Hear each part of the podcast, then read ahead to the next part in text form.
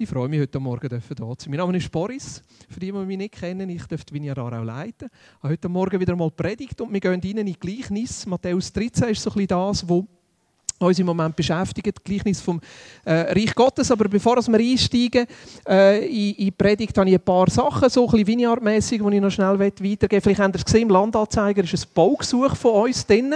Schön, dass das jetzt schon im Landanzeiger kommt. Wir sind dran, ein Umnutzungsgesuch einzugeben für Kinderdienst Räume denen, weil da unten definitiv zu eng ist. Wir wollen ein bisschen mehr Platz haben. Gleichzeitig merken wir, wir wollen nicht eine riesige Geschichte daraus machen.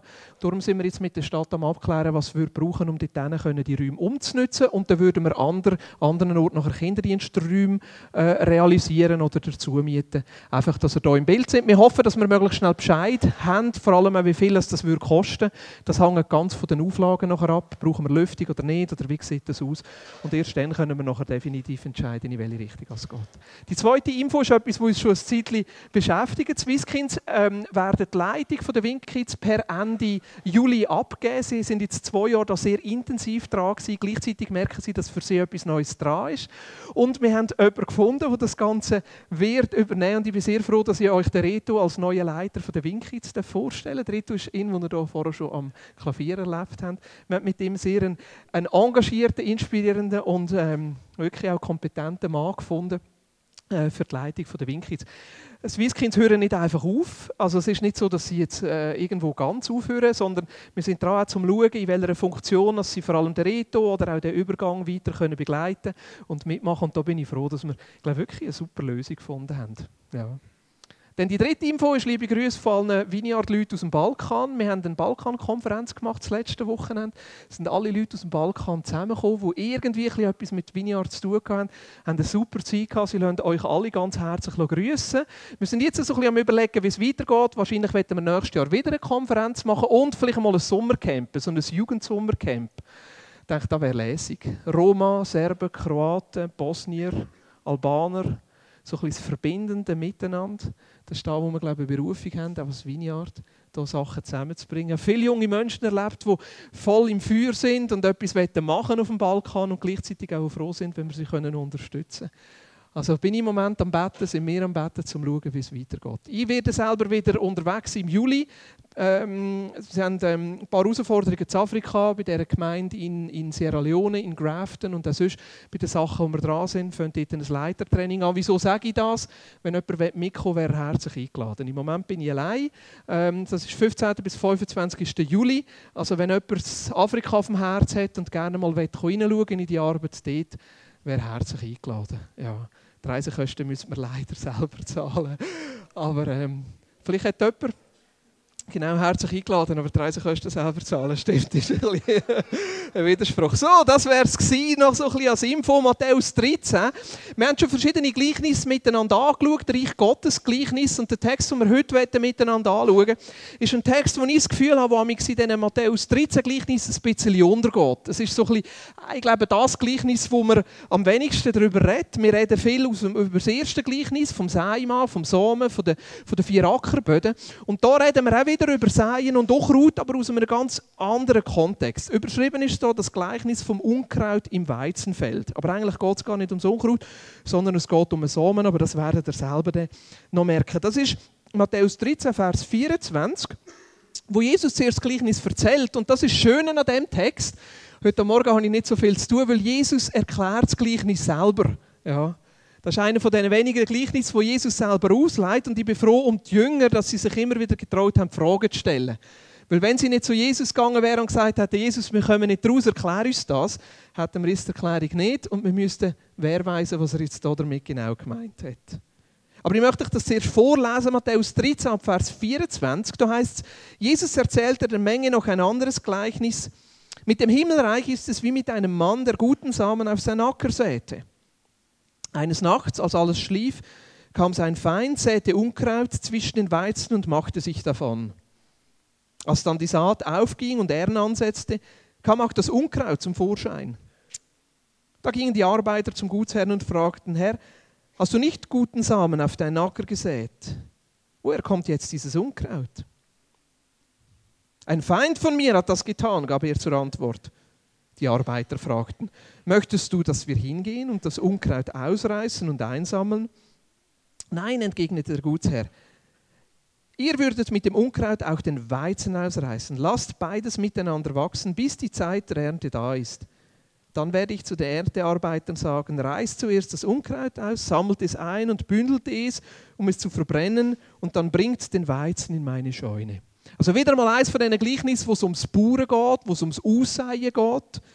Da ist das Gleichnis, wo Jesus erzählt von einem Mann, von einem Gutsherr, der aussäen lässt und dann wächst das und gleichzeitig kommt irgendein böser Mann, der noch Unkraut drunter sagt. Und die natürliche Reaktion von uns, ich meine, das sehe ich bei uns im Garten, wir haben auch so einen bösen Mann, der manchmal Unkraut säen. Unsere natürliche Reaktion ist doch, jetzt gehen wir das Unkraut ausreißen, jetzt muss das weg, es muss alles nur gute Sachen sein. Und der Gutsherr sagt, nein, lasst es wachsen. Weil wenn ihr jetzt jäten, dann würdet ihr das Gute nicht damit ausreißen. Lasst beides wachsen und erst am Schluss, wenn wir ernten, wird es eine Trennung geben zwischen dem Guten und dem Bösen. Gehen wir noch ein paar Verse weiter und schauen wir, wie Jesus selber das Gleichnis ausleitet. Und das ist im Vers 36, auch im Kapitel 13. Dann trennte sich Jesus von der Menge und ging ins Haus. Also Jesus ist weg von der Menschenmenge, ist mit seinen Jüngern allein zusammen gewesen. Dort wandten sich seine Jünger an ihn und baten ihn, erkläre uns das Gleichnis vom Unkraut auf dem Acker. Jesus antwortete, der Mann, der den guten Samen sät, ist der Menschensohn. Der Acker ist die Welt. Der gute Samen sind die Kinder des Himmelsreichs, das Unkraut sind die Kinder des Bösen. Der Feind, der das Unkraut sät, ist der Teufel. Die Ernte ist das Ende der Welt und die Erntearbeiter sind die Engel. Das Unkraut wird eingesammelt und verbrannt und so wird es auch am Ende der Welt sein. Der Menschensohn wird seine Engel aussenden und sie werden aus seinem Reich alle zusammenholen, die andere zu Fall gebracht und die ein gesetzloses Leben geführt haben. Und werden sie in den Feuerofen werfen, dorthin, wo nichts gibt als lautes Jammern und angstvolles Zittern und Beben. Dann werden die Gerechten im Reich ihres Vaters leuchten, wie die Sonne. Wer Ohren hat, der höre. Die ganzen Gleichnisse aus Matthäus 13 handeln sich ums Reich Gottes. Da redet es vom Himmelreich, ist ein Begriff, der manchmal in Übersetzungen ein bisschen unterschiedlich rauskommt. Das griechische Wort Basileia bedeutet eigentlich das Reich von Gott. Also all die Gleichnisse erzählt Jesus, um das Reich Gottes zu beschreiben, wie von einer anderen Seite. Was ist das Reich Gottes? Das Reich Gottes war eigentlich die Kernbotschaft von Jesus.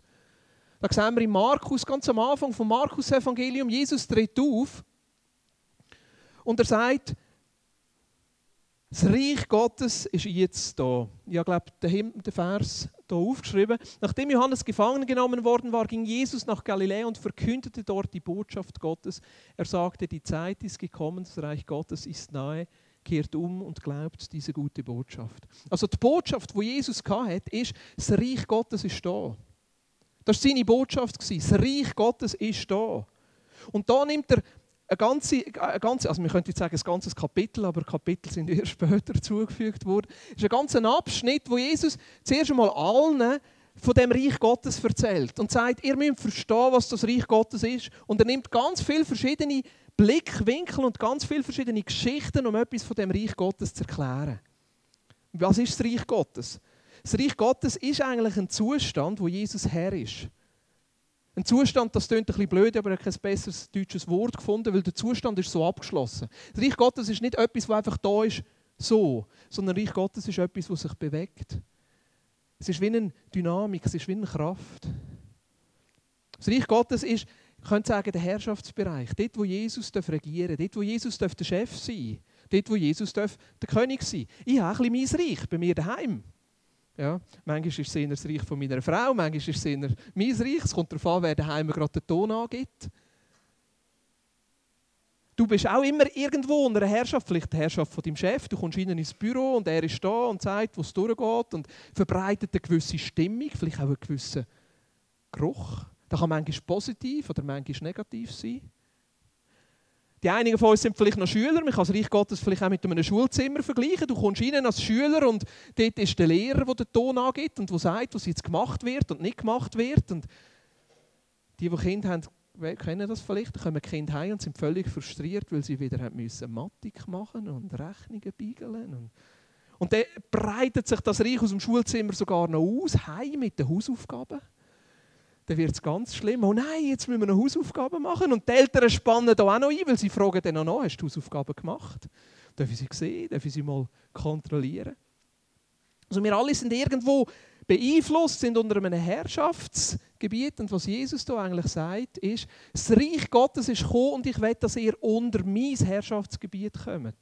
Ich will, dass mein Geruch, mein Geschmack, mein Sein, mein Wesen anfängt auf euch abfärben und durch euch durch sich ausbreitet in euer Umfeld, wo wir sind.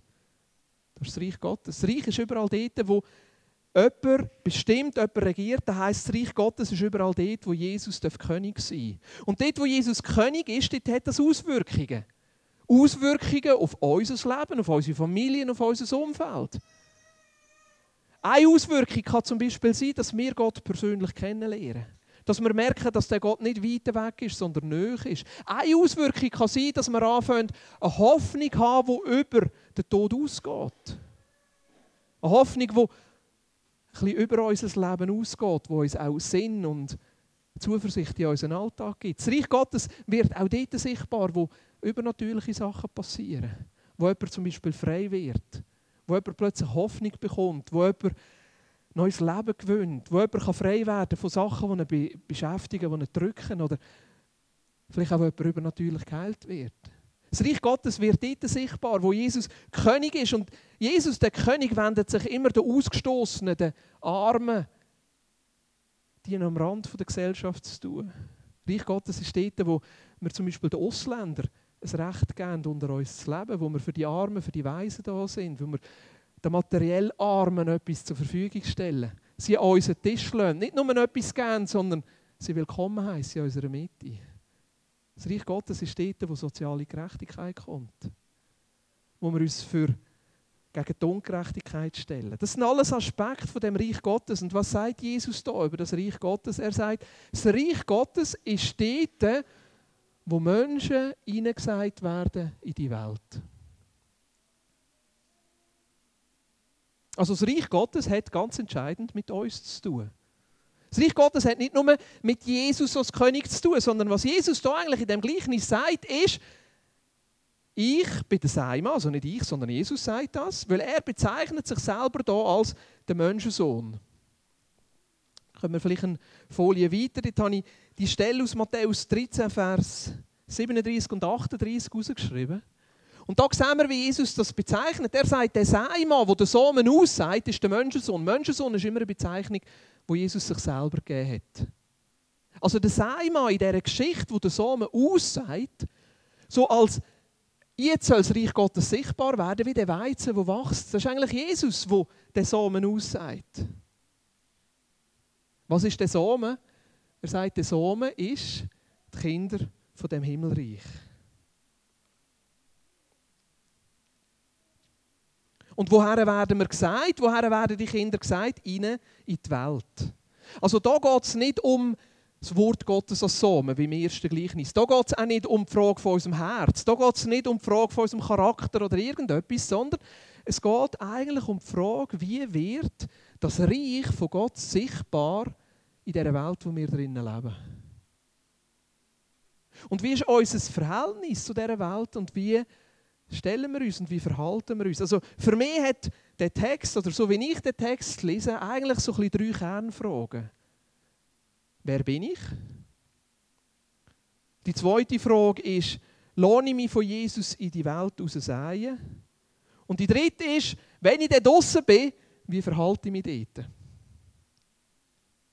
Das sind die drei Fragen für mich jetzt im Moment, wo der Text an mich stellt. Natürlich, wir könnten uns hier noch die ganze Endzeit reinnehmen und was passiert am Ende der Zeit. Ich werde kurz noch schnell etwas über das sagen, aber für mich ist das jetzt im Moment nicht das Primäre.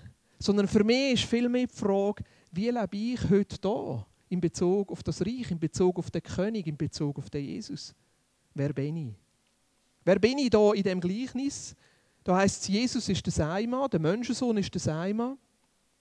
Der Acker ist die Welt, der gute Same sind die Kinder des Himmelreichs. Die Kinder des Himmelreichs, das ist der gute Same.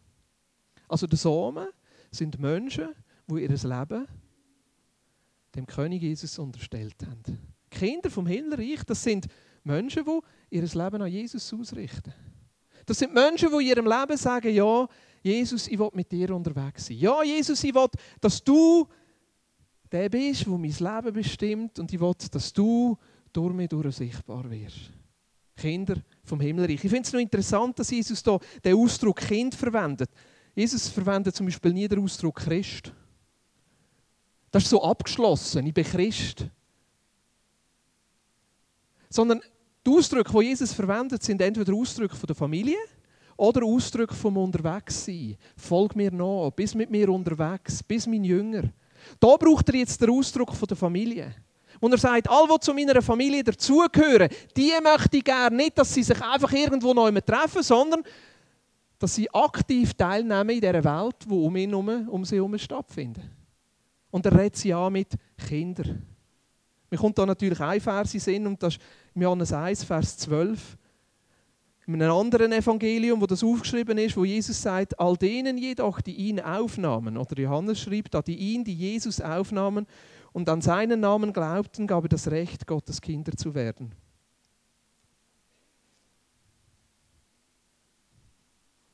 Also Jesus redet hier davon, oder Johannes redet am Anfang von seinem Evangelium davon, dass wenn wir Jesus in unserem Leben aufnehmen, dass wir dann zu so Kindern werden können, Teil von diesem Reich werden können, Teil von dieser Familie werden können. Und ich merke, dass die Kindschaft schlussendlich etwas ausmacht in der Art und Weise, wie ich mich zu meinem Umfeld stelle. Wer bin ich? Wie definiere ich mich? Definiere ich mich in erster Linie als Kind von diesem Reich, als Teil von dieser Familie, als Brüder von Jesus, oder definiere ich mich über das, was ich mache, über meinen Job, über meine Gaben, über meine Talente? Definiere ich mich über meine Aufgabe? Definiere ich mich über meine Nationalität? Ob ich Schweizer bin, Italiener oder Bosnier oder Kroat oder Türk oder Eritreer? Definiere ich mich über meinen Erfolg? Und Jesus sagt, nein, definiere dich darüber, dass ihr Kinder von diesem Reich dürfen sein. Definiere dich darüber, dass ihr meine Geschwister dürfen sein. Definiert euch darüber, dass ihr einen Vater habt, der das Reich durch euch durch sichtbar machen will.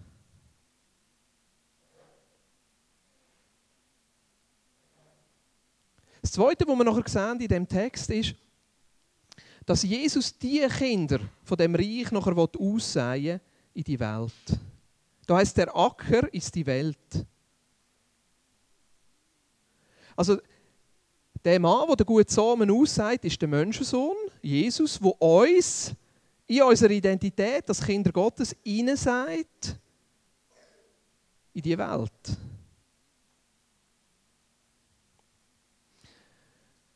Für mich redet das davon, dass Jesus die Reich Gottes Realität als eine Realität sieht, die da ist, im Jetzt ist.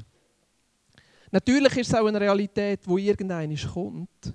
Aber gleichzeitig geht er sehr konkret davon aus, dass da, wo er dafür gestorben ist und da, wo er gelehrt und gelebt hat, Gestalt annimmt in dem, wo wir jetzt hier drinnen stehen. Also ihm geht es in diesem Text nicht in erster Linie darum, was irgendwann kommt, sondern um das, was da jetzt unter uns wachsen kann. Es geht um die Frage, ob ich mich von dem Jesus hineinsehen lasse, in die ganz konkreten Aufgaben, die um uns herum sind. Es geht um die Frage, ob ich nicht selber mein Leben bestimme, sondern zulasse, dass der Seimann mehr in mein Umfeld hineinsagt, dass er bestimmt, wo er mich haben will und er mir den Platz in dieser Welt gibt. Ich habe schon Christen getroffen, die ihre Aufgabe mehr darin gesehen haben, sich abzugrenzen von dem, was um sie herumläuft, als Teil zu nehmen in dieser Gesellschaft, wo Gott uns hineingestellt hat. Ich habe schon Gemeinden erlebt, die sich mehr darüber definiert haben, abzugrenzen, dass sie anders sind, als die Welt, die um sie herum passiert, statt teilzunehmen und aktiv mitzugestalten in dieser Welt. Ich habe schon Christen erlebt, die sich mehr darüber definiert haben, sich abzugrenzen von einer anderen Kirche, statt können zu sagen, was für sie wichtig und speziell ist. Und ich merke von dem, wo Jesus hier in dem Gleichnis redet, ist, wir sollen teilnehmen an dem, was um uns herumläuft. Wir sollen zulassen, dass er uns als Seimann hineinsagt in das, was um uns herum ist. Da sagt er, den Sommer mitten in die Welt hinein. Dass wir dort drinnen stehen, als Kinder von dem Reich. Und dass wir als Kinder von dem Reich ein Fenster sind, wo das Reich Gottes sichtbar macht. Dass wir auch als Gemeinschaft den Zugang geben für Menschen um uns herum, dass sie das Reich in unserer Mitte können erleben können. Noch mehr, dass wir Teil sind von dieser Gesellschaft und das Reich in dieser Gesellschaft ausbreiten. Und da kommt für mich nachher zu dieser dritten Frage: Wie verhalte ich mich denn?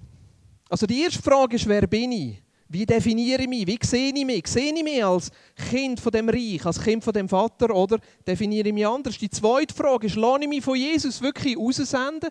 Lasse ich mir den Platz geben, den Jesus für mich hat? Nicht nur irgendwo noch immer für mich allein, sondern als Teil dieser Gesellschaft. Und die dritte Frage ist, wie verhalte ich mich denn dort drinnen?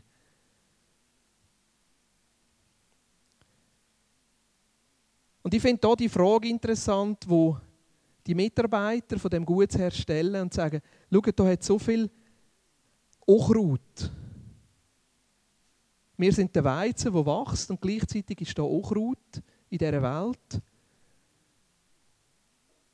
Und dann kommen sie und fragen, ja, sollen wir das Unkraut ausreißen? Was könnte das Unkraut sein?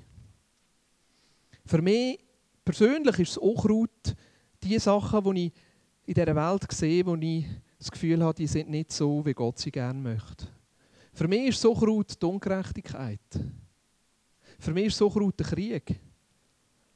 Für mich ist auch Kraut manchmal die Unmöglichkeit, dass wir in einer Welt leben und so wenig können positiv für die Welt geben können. Die Unmöglichkeit zum Beispiel vom Syrien-Konflikt. Die Unmöglichkeit, dass da so viele Menschen sind, die darunter kommen und wir in unserer Schweiz leben und es betrifft uns gleich nicht. Für mich ist so Kraut manchmal auch die Schweizer Politik. Manchmal bin ich froh, dass ich kein Politiker bin und mir keine Meinung muss bilden über, sollen wir jetzt den Staatsvertrag mit Amerika abschliessen oder nicht.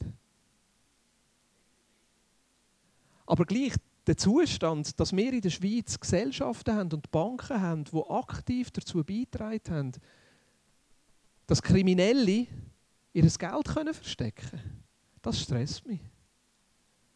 Das ist für mich auch Teil von dem Unkraut. Und wir können jetzt weitergehen, noch in ganz moralische Fragen. Mich stresst das,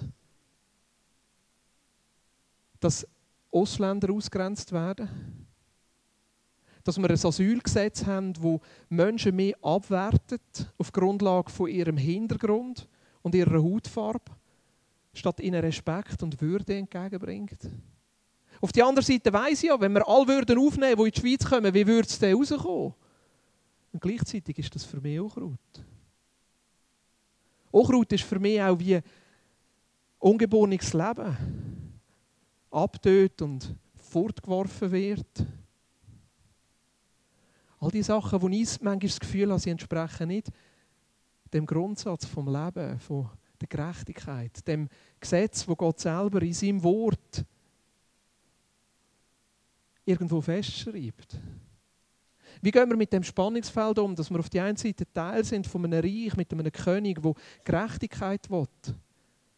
Dass wir Teil sind von einem Reich, wo Gott da ist und uns annehmen und uns gerne haben und gleichzeitig Teil sind von einer Gesellschaft, die das manchmal nicht will und nicht lebt.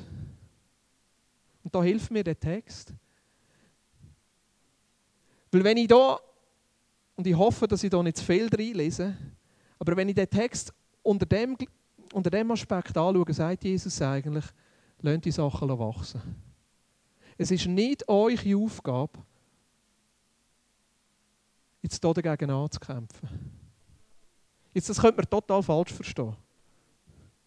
Natürlich wollte ich mich für Gerechtigkeit einsetzen. Natürlich wollte ich mich dafür einsetzen, dass ungeborenes Leben geschützt wird. Und gleichzeitig ist es nicht meine Aufgabe, anderen Menschen in erster Linie aufzuzeigen, dass sie schlecht sind, dass sie falsch sind und meine Maßstäbe ihnen aufzudrücken. Sondern ich glaube, unsere Aufgabe ist, dass wir hineingesagt sind in die Welt und dort, wo wir stehen, einen Unterschied ausmachen. Dort, wo wir sind, ein anderes Leben vorleben. Dort, wo wir sind, zulassen, dass unser Leben dass Jesus Leben andere anfängt anstecken. Was ist wichtiger? Dass wir Menschen annehmen, die anders sind, oder dass wir ihnen aufzeigen, dass sie falsch sind? Was ist wichtiger, dass wir Menschen mit Respekt und Liebe begegnen, oder dass wir ihnen aufzeigen, dass sie nicht Gottes Willen entsprechen? Was ist wichtiger? Was ist wichtiger, dass wir beurteilen können, wer als richtig und falsch ist, wer vielleicht einmal in den Himmel kommt oder in die Hölle?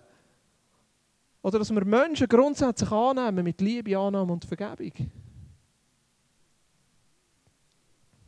Was mich auch stresst und was für mich auch Unkraut ist, ist, dass Kirchen und Christen grundsätzlich angeschaut werden als die, die richten, die verurteilen, die ablehnen. Das stresst mich. Weil ich weiss, dass das nicht im Bild Gottes entspricht. Weil Gott jemand ist, der grundsätzlich annimmt. Weil Gott jemand ist, der grundsätzlich einlädt. Weil Gott jemand ist, der grundsätzlich dabei haben will und nicht ausschliessen und abgrenzen. Weil ich weiss, dass Gott nicht in dem Business drin ist, was ist jetzt richtig und was ist falsch, und auf Grundlage von richtig und falsch Menschen annimmt und gerne hat. Im Gegenteil, er könnte mich nie gerne haben. Wie heisst es im Römerbrief? Dort, wo wir noch völlig in der Sünde waren, dort ist Gott gekommen und hat uns angenommen und hat uns vergeben.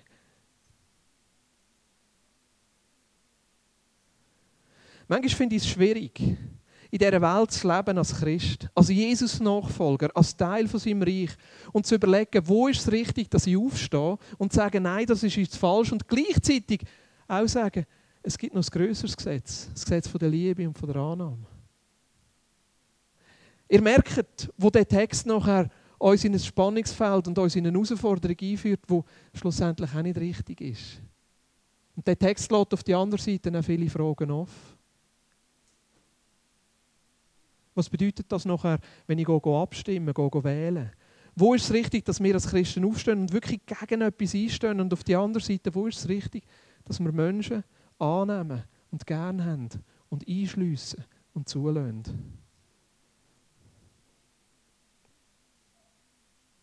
Und gleich sagt Jesus hier im Vers 30, lasst beides miteinander wachsen, bis die Zeit der Ernte da ist.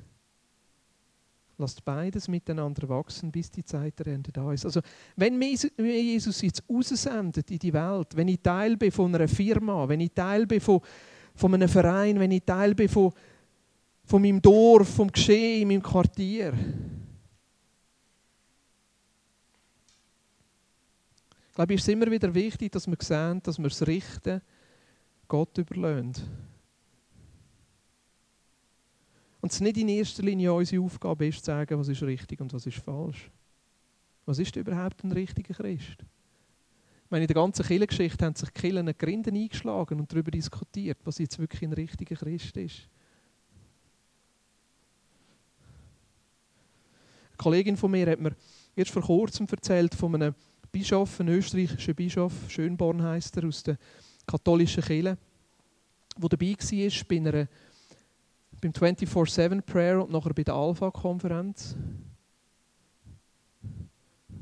Wo er erzählt hat, was das für ihn bedeutet, Jesus nachzufolgen und dem Jesus treu zu sein. Wie schnell bin ich, etwas zu verurteilen in einer anderen Kirche, wo ich merke, eigentlich ist das nicht Unkraut, sondern ist das Weizen, so wie ich auch, und ich kann etwas von ihnen lernen. Ein anderer Kollege hat mir gerade letztens erzählt vom neuen Oberhaupt der anglikanischen Kirche, wo sie eingeladen haben an ihrer Konferenz. Und das Erste, was er gemacht hat, ist, er hat gefragt, ja, wissen ihr denn überhaupt, wie man jemandem das Jesusleben persönlich vorstellen kann? Und der anglikanische Bischof hat nachher allen vorgezeigt, was das heisst, jemand anderem das Jesusleben näher zu bringen. Und wie schnell bin ich, jemanden zu verurteilen, zu sagen, was ist jetzt richtig und was ist falsch. Und ich merke, dass mich das auch blockiert, etwas vom anderen zu lernen und etwas vom anderen zu nehmen, das ich nicht habe. Hineingesagt sein in die Welt. Was ist richtig und was ist falsch? Aber grundsätzlich sehr vorsichtig zu sein, wenn wir Sachen ausreißen. Sehr vorsichtig zu sein, wenn wir unser Urteil anmassen. Sehr vorsichtig zu sein, wenn wir sagen, da stehen wir auf und da stellen wir uns etwas dagegen oder nein. Da ist es daran, anzunehmen. Da ist es nach Liebe, Annahme und Vergebung zu zeigen. Da ist es daran, die Kraft vom Reich Gottes zuzulassen, zuerst in meinem eigenen Leben, dass da etwas wächst und dass sich die Kraft nachher ausbreitet.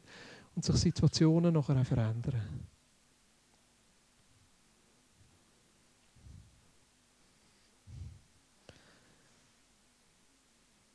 Der Blick, den Jesus hier gibt mit dem Gleichnis, ist auch der Blick auf die Endzeit.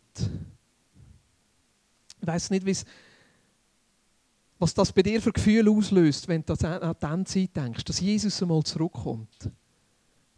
Also der Kontext da ist, dass Jesus ja sagt, schaut, irgendeinmal kommen die Erntearbeiter, sie tun alles ummähen und dann kommt eigentlich erst Trennung, so, da ist der Weizen und da ist Sauerkraut und Sauerkraut wird verbrannt werden. Ich meine, das kann ja recht Druck auslösen, oder? Das kann brutalen Druck auslösen. Ja, was bin ich denn? Ja, bin ich jetzt Sauerkraut oder bin ich der Weizen? Für mich ist aber das nicht der Kontext jetzt von dem Gleichnis. Für mich ist nicht der Kontext, den ich glaube, wo Jesus da auf die Endzeit ansprechen will. Gleichzeitig bringt er es in dem Kontext, wo ich merke für mich selber, den Blick zu haben, dass Jesus irgendeinmal zurückkommt. Den Blick zu haben, dass Jesus irgendeinmal zurückkommt als König und dann sein Reich hier auf dieser Erde aufrichtet, hilft mir auch mit dem Nicht-Perfekten. Mit der Unzulänglichkeit von uns selber, mit dem Zerbruch, wo wir selber drinstehen, irgendwo umzugehen. Das heisst nicht, dass wir nichts machen sollen, bis Jesus zurückkommt. Im Gegenteil, unsere Aufgabe ist zu wachsen. Unsere Aufgabe als der Samen ist, aufzugehen, dass sich das Reich Gottes ausbreitet. Gleichzeitig, das Perfekte kommt erst, wenn Jesus zurückkommt. Das Perfekte kommt erst, wenn Jesus zurückkommt. Und ich bin eher ein Typ, der sich freut auf Prüfungen. Weil bei den Prüfungen zeigt sich nachher, was ich gelernt habe oder eben nicht gelernt habe. Ich bin nicht so einer, der Angst hat, mich zu beurteilen. Und ich glaube auch nicht, dass wir Angst haben müssen, wenn Jesus zurückkommt. Weil ich glaube nicht, dass er in erster Linie beurteilt, was wir jetzt geleistet haben. Ich glaube nicht, dass er in erster Linie beurteilt, ob man jetzt überall richtig oder falsch war. In meinem momentanen Blick habe ich das Gefühl, Jesus kommt zurück und er beurteilt uns gemäss der Frage, wie viel wir seinem Leben Raum gegeben haben in unserem Leben. Wie viel wir zugelassen haben, dass das Reich Gottes sich in unserem Leben ausbreitet und durch für andere wieder sichtbar wird. Ich glaube nicht, dass er uns in erster Linie beurteilt, wie gut oder wie schlecht dass wir waren. Dass er uns in erster Linie darüber beurteilt, wie viel haben wir jetzt gemacht und geleistet haben. Sondern ich habe das Gefühl, es ist die Frage, wie viel haben wir unser Herz aufgetan und zugelassen, dass er einfach unser Leben berührt und unser Leben braucht. Und darum sind für mich die drei anderen Fragen aus dem Text viel wichtiger. Die erste Frage, wer bin ich? Bin ich so ein Sohn? Bin ich so ein Kind? Eben ein Kind, nicht einer, der etwas macht, sondern ein Kind von dem Reich, ein Kind, ein Teil von dieser Familie von Jesus. Die Einladung, dass ich ein Kind Gottes sein darf, habe ich das für mich persönlich angenommen. Wer bin ich? Und das Zweite lasse ich nachher zu, dass er mir als einen guten Samen hineinsagt. Woher? Wo ist mein Platz? Und das Dritte nachher, wie verhalte ich mich dort? Bin ich einer, der Reich Gottes ausbreitet? Oder bin ich einer, der in erster Linie richtet, beurteilt, Grenzen zieht, ausgrenzt? Wir haben so Blätter auf dem Tisch mit drei knackigen Fragen, die wir uns immer nach der Predigt stellen. Die kommen auch da vorne einfach so als Vertiefung, wenn wir uns ein paar Minuten Zeit nehmen. Ich habe jetzt viele Gedanken weitergegeben, viele auch von mir persönlich. Geredet, weil ich merke, bei so einem Text will ich auch vorsichtig sein, dass ich nicht Sachen interpretiere. Gleichzeitig möchte ich dich einladen, in den nächsten paar Minuten einfach kurz schnell zu überlegen, was ist da, was du aus dem Text, jetzt hier aus dem Gleichnis möchtest mitnehmen. Was ist da, was dich angesprochen hat?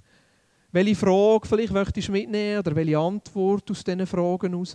Was hast du das Gefühl, dass Jesus zu dir heute Morgen sagt? Die zweite Frage ist für mich, was machst du damit? Was hörst du auf? Was fährst du an? Was könnte das ganz praktisch bedeuten? Und die dritte Frage ist, wer möchtest du einbeziehen in das Umsetzen? Wem möchtest du das sagen? Wem möchtest du vielleicht sagen, hey, hilf mir doch oder machen wir das zusammen oder frage mal nach, dass es nachher praktisch wird.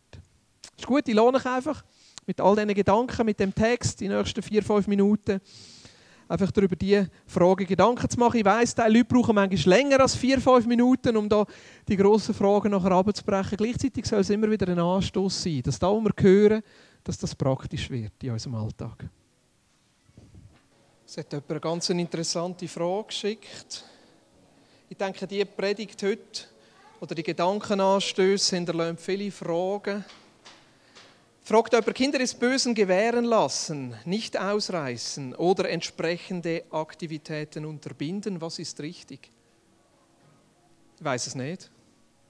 Wenn wir jetzt allein auf den Text schauen, müssen wir eigentlich sagen, ja, so Kraut wachsen heisst nicht ausreißen. Jetzt, wie würde ich reagieren, wenn ich an einem Arbeitsplatz bin und ein Mitarbeiter ungerecht behandelt wird? Würde ich für ihn einstehen? Selbstverständlich. Wie reagiere ich, wenn in meinem Nachbarshaus ich merke, dass häusliche Gewalt ist? Schaue ich weg oder gehe ich her? Natürlich gehe ich her. Ich finde, häusliche Gewalt hat null Toleranz. Wenn eine Frau den Mann schlägt oder wenn ein Mann die Frau schlägt, ist es unsere Aufgabe einzuschreiten. Das ist keine Frage. Also sollen wir wegschauen? Glaube ich nicht. Glaube ich nicht. Ich glaube, wir sollen uns aktiv für Sachen einsetzen, auch aktiv irgendwo gegen das Unrecht stehen. Wie verhalte ich mich, wenn in meiner Firma es klar ist, dass man zum Beispiel Programm nicht kauft, sondern dass man Programm Raub kopiert, weil es dann halt billiger ist? Würde ich zulassen, dass das auf meinem Computer gemacht wird? Ja, ich glaube nicht. Ich würde das Gespräch mit dem Chef suchen, sage ich, sei nicht einverstanden, das ist nicht gerecht. Das ist nicht richtig. Würde ich dabei nachher den Chef verurteilen? Ja, zum Teil schon. Stelle in der Mitte die Frage. Ja, ich glaube schon. Hat es etwas mit dem zu tun, dass wir da etwas ausreißen? Ja, vielleicht. Ich weiß es nicht. Wie führt uns Gott in so einer Situation? Gleichzeitig ist es unsere Aufgabe in dieser Welt, immer das Böse auszureißen. Das glaube ich nicht, weil der Text sagt ja eigentlich etwas anderes. Wo ist es so dran? Wo ist es so dran? Da habe ich selber noch einige offene Fragen. Aber was ich ziemlich fest merke bei mir selber, ich will nicht einer sein, der die ganze Zeit nur das Falsche sieht. Ich will nicht einer sein, der dafür zuständig ist, zu richten, was ist richtig und falsch. Ich will nicht einer sein, der irgendwo als jemand wahrgenommen wird, der den anderen immer ihre Fehler aufzeigt und zeigt, wie falsch oder wie wie falsch was sie sind. Sondern viel mehr auf das schauen, was Gott in meinem Leben tut und durch mein Leben will tun. Viel mehr auf sein Reich schauen, viel mehr auf das schauen, was er machen kann. Merci für die Frage. Der die Frage geschickt hat, darf gerne nachher zu mir kommt mir eine Antwort geben. Ich weiss es nicht. Versteht ihr? Und das ist ja das Schöne an so Bibeltext. Es gibt nicht einfache Antworten. Sondern es gibt immer wieder, dass Gott einen Bibeltext nimmt und hineinredet. Manchmal in eine ganz konkrete Situation und auf der anderen Seite auch in eine allgemeine Situation und vielleicht einen Blickwinkel von uns ändert. Ich habe das Gefühl, dass Gott heute Morgen noch zwei Sachen möchte tun. Das eine ist, wo ich das Gefühl habe, gerade Menschen, die unter uns sind und nicht ganz sicher sind, wo Gott sie hineinsehen will. Wo ist der Platz im Leben? Wo ist der Acker, wo Gott mir im Moment reinrühren will? Vielleicht ist das, hast du eine Frage von der Arbeitsstelle, wo du nicht sicher bist, bist du am richtigen Ort. Vielleicht bist du unsicher in Bezug auf Familie.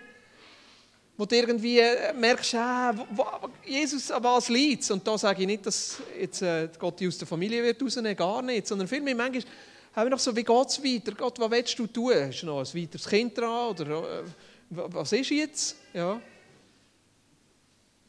Einfach so, wenn du heute Morgen da bist und irgendwo die Frage ist, wo möchte Gott hineinsehen? Vielleicht ganz konkret, Arbeitsplatz, Familie, Hobby. Ja. Ich glaube, das ist gut, wenn wir füreinander beten könnten. Das zweite Gebetsanliegen, und auf das bin ich nicht so eingegangen, aber ich glaube, dass heute Morgen gleich wichtig ist, dass wir heute Morgen noch füreinander beten, dass wir einfach nicht unter dem Druck stehen und dieser Angst stehen, dass Gott uns wird aburteilen, wenn er irgendwann zurückkommt. Weil ich weiss einfach, dass diese Angst ein schlechter Ratgeber ist. Sie schränkt uns ein. Statt dass es uns frei macht, uns wirklich in dieser Welt positiv einzusetzen. Also wenn du heute Morgen da bist und du merkst den Gedanken, dass Jesus einmal zurückkommt, löst bei dir unglaublichen Druck und Stress aus. Ich glaube, Jesus möchte dir heute Morgen begegnen. Ja. Für diese zwei Sachen möchte ich einfach gerne noch beten.